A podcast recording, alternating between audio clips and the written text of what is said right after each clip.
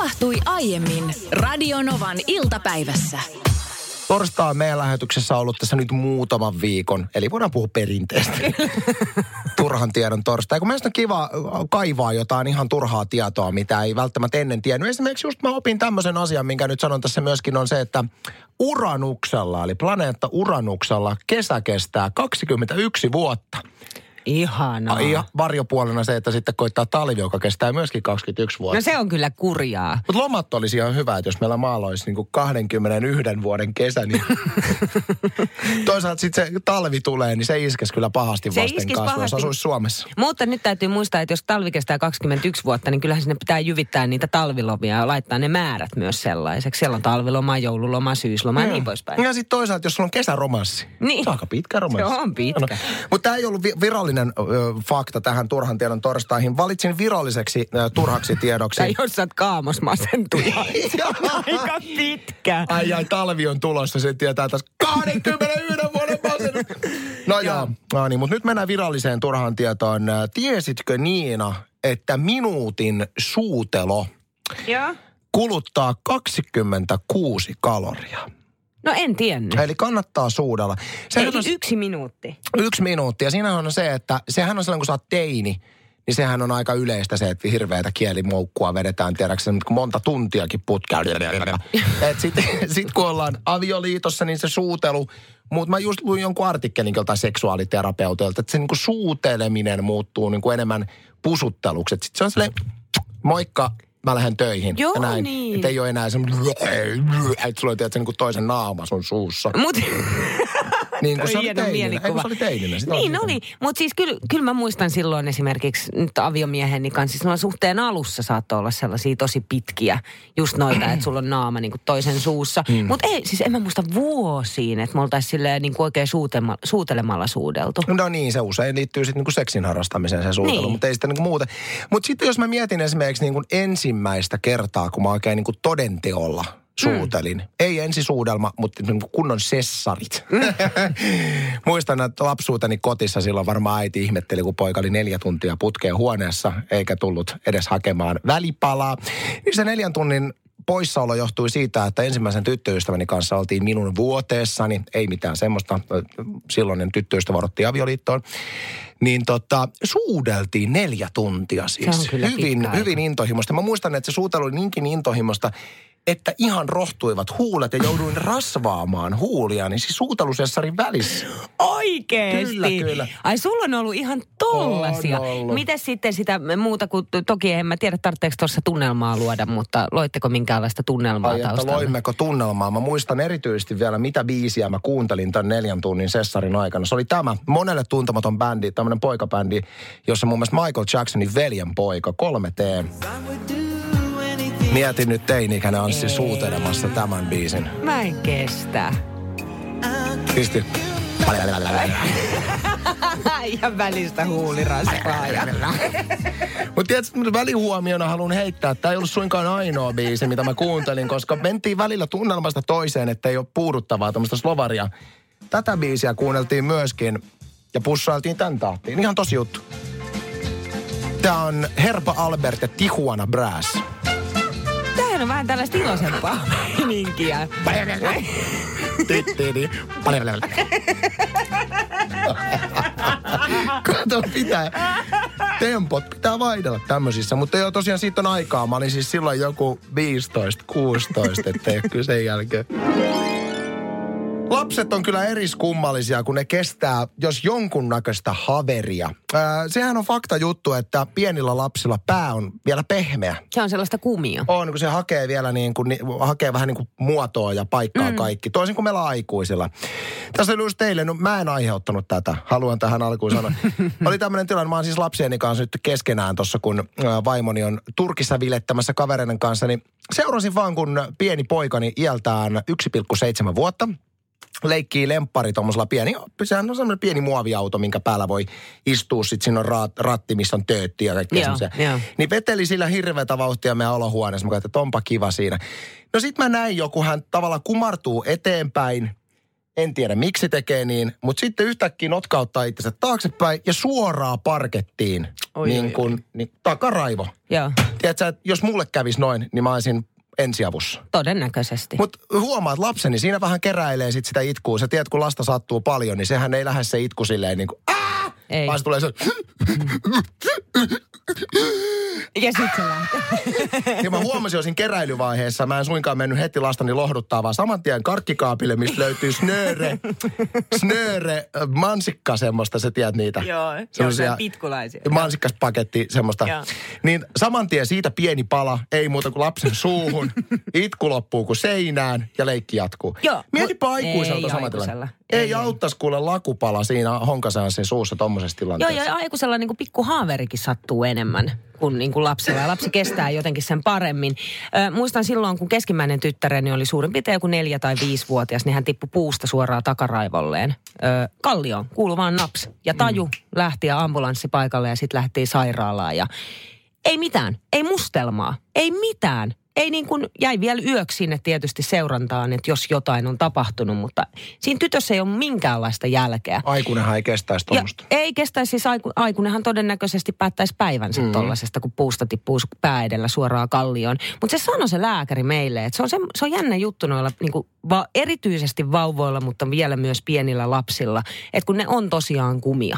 Että heille, heille tuodaan siis niin kuin vauvoja, jotka on tippunut parvekkeelta maahan ja ei mitään jälkeä. Joo, no se on kyllä hurjaa. Se on hurjaa. On mullakin joskus jäänyt siis heitto kun tiedätkö, kun meillä lapsi rakastaa siis sitä, että, että tehdään sohvalle iso kasa tyynyistä. Iso kasa tyynyistä, sitten tota vähän mennään kauemmas. Sitten oikein hoi, kirjoppia ja ai, ja komeessa kaaressa siihen. Sehän olisi tarkoitus laskeutua siis siihen tyynypatjaan. Anna olla, kun se jää se heitto vähän lyhyeksi. Se jää se heitto lyhyeksi. Kato just se ikävästi se sohvan reuna siinä. No kerran on käynyt näin. Yhden kerran on käynyt näin. No ei hätää, on mäkin heittänyt poikaani pallolla suoraan naamaan ja siitä suoraan päälattiaan. Ta, ennen kuin se tekstari tulee, te olette kauheita ihmisiä ja huonoja vanhempia. Se on, sen sanon muuten aikuisena vielä, että mikä lapsilla on hirveän hyvä, kun haveri sattuu, niin hehän saavat aina semmoista hyvin vilpitöntä aikuisen lohtua ja sääliä osakseen. Että just tämäkin haveri, missä mä tuossa alussa kerroin, niin otin saman tien heti, kun mä sen laku, lakun hakenut. Niin. niin syliin ja sitten voi, voi, voi. Niin eihän me aikuiset saada mitään sääliä. Anna olla sen kerran, kun kolautat pikku, pikkuvarpaasta tuota pöydän reunaa, niin kuka tulee sulle? Sitten, voi niin, no ihan jo ottaa syli. Ei kukaan, kaikista ryhdistä, kerää itses. Te, Mitä sä niin, lyöt sitä teitä, se on ihan totta. Niin. Ky, Mutta kyllä mä muistan tästä, mennään muutamia vuosia taaksepäin. Me tehtiin Anssi sun kanssa eräällä toisella radiokanavalla aamuohjelmaa Ai, yhdessä. nyt otetaan esille, Ja tota no niin, sä yritit ilmoittaa esimiehelle, että sä et, ehkä, sä et tiedä, voit sä, voiko sä tulla töihin, kun sun lapsi tökkäs sua silmään. No lapsi tykkäs silmää. Se on iljakas tunne, kun hän suoraan pikkurille, suoraan silmämunaan. Kuinka monesti sua on suoraan silmämunaan tökätty kuule? Et sä voi töitä tehdä sokeena. Ei, mutta jos lapsella tökkäisi, toinen lapsi tökkäisi toista lasta silmään, se voisi jatkaa leikkejä Niin. sekunnin Siinä on jälkeen. se ero. Niin. Aikuiset ottaa saikkua. Oli muuten duunissa seuraavana päivänä. Niin olit. Okei, no niin, karhuasiaa. Mm. Siis mä en ole aikaisemminkin kertonut, että pe- pelkään aika lailla sitä, että kohtaan karhun metsässä, ja erityisesti Keski-Suomessa mökillä, niin ihan siis olen lenkille mennyt lehmänkellon kanssa. Ja joskus joku on sanonut, että karhu haistaa naistenpäivät, niin kun on naistenpäivät päällä, niin silloin ei käydä juoksemassa metsässä, koska karhu haistaa. Mm. Samalla lailla kuin hai aistii veren. niin silloin ei sukelleta.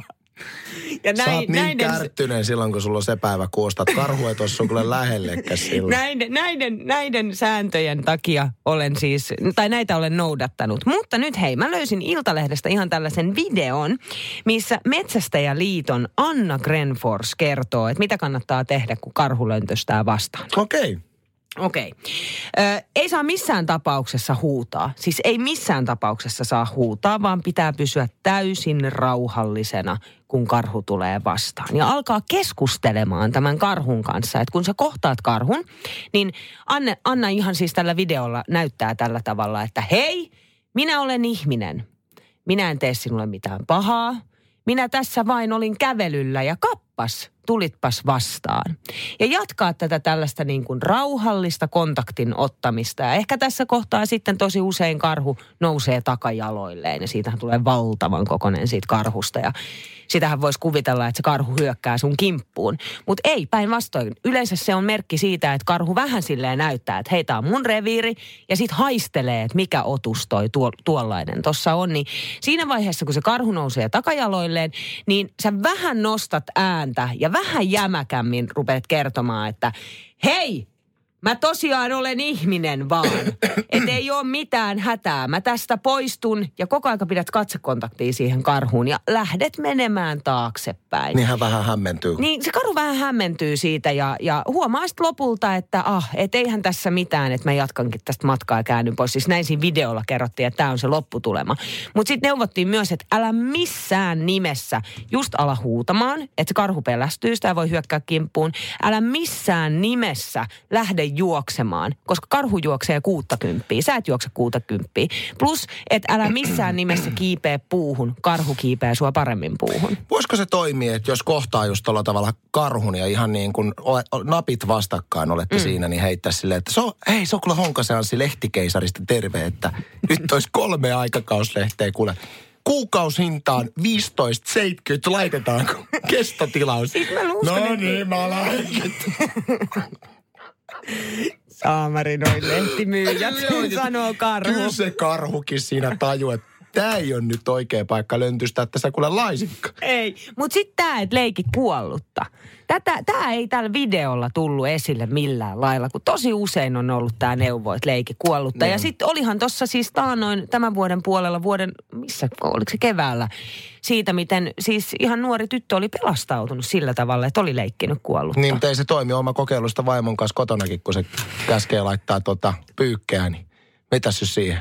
Keittiön lattialla. ei toimi vaan. No niin, ylös siitä.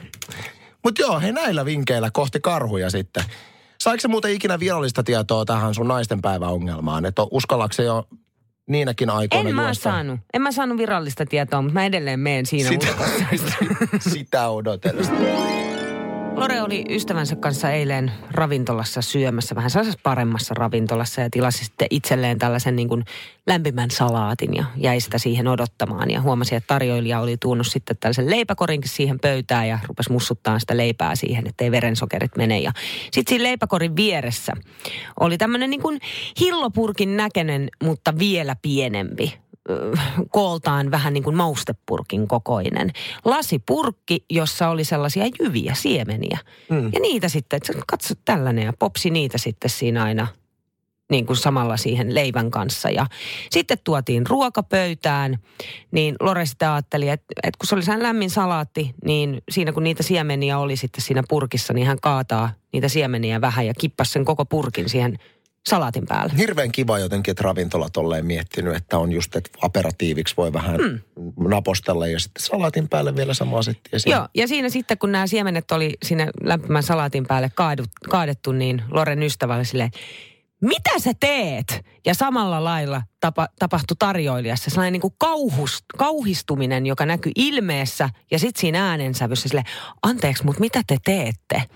Ja sitten siinä vaiheessa, kun sitä purkkia käännettiin ympäri, siellä oli numero kuusi. Se oli siis pöydän numero. Lasipurkissa ja siellä purkissa sisällä oli niitä siemeniä, jotka oli ollut siellä noin kolme vuotta. Ja siis se oli vaan pöydän numero. Jokaisessa pöydässä oli tismalleen samanlainen lasipurkki, joka oli täytetty erilaisilla siemenillä ja maalattu siihen sitten se pöydän numero.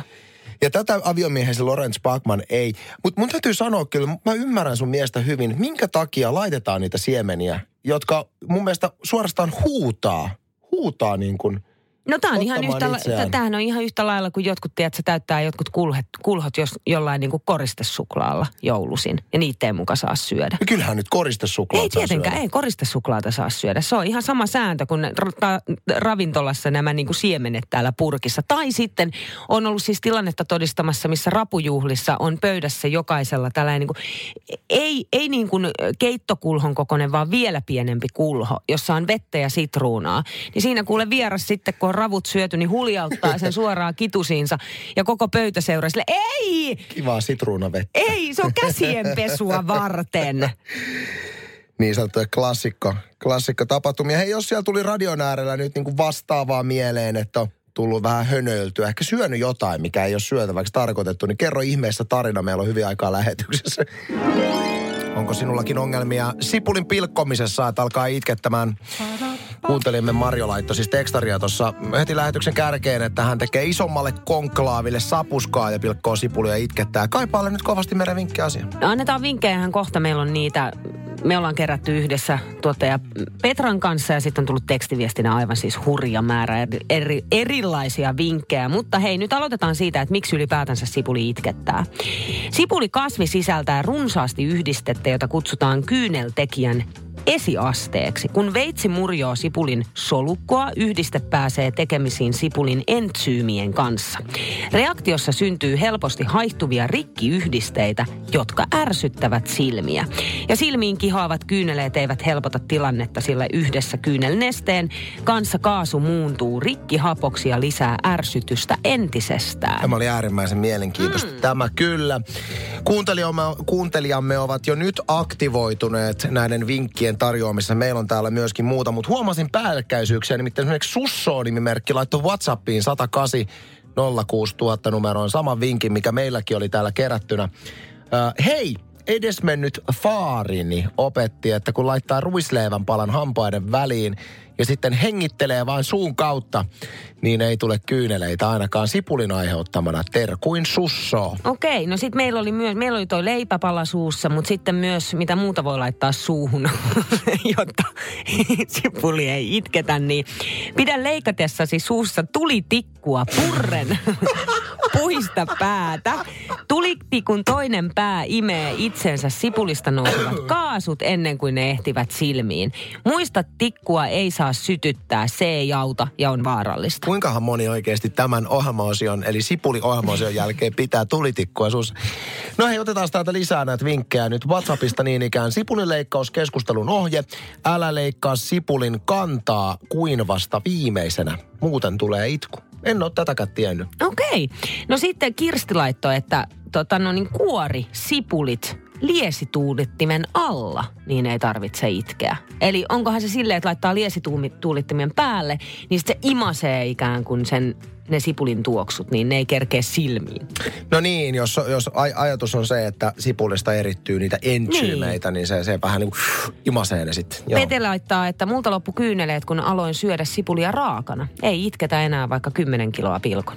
Sitten riittävän terävä veitsi, joko jääkylmä sipuli tai jääkylmä veitsi niin molemmat auttavat. Joo, tuossa oli kanssa, että sit voi myös tehdä niin, että jäädyttää sen sipulia ja leikkaa sen jäisenä. Ja mä oon itse käyttänyt sellaista niksiä, että mä kastelen veitsen kylmällä vedellä ja sitten pilkon. Tai veden alla. Niin, niin koko sipuli veden alla. Niin. Se on myös mahdollista. Hei, tässä oli nyt hyviä tipsejä. Kiitos vaan meidän kuuntelijoille valtavasti avusta. Radio Novan iltapäivä. Maanantaista torstaihin kello 14.18.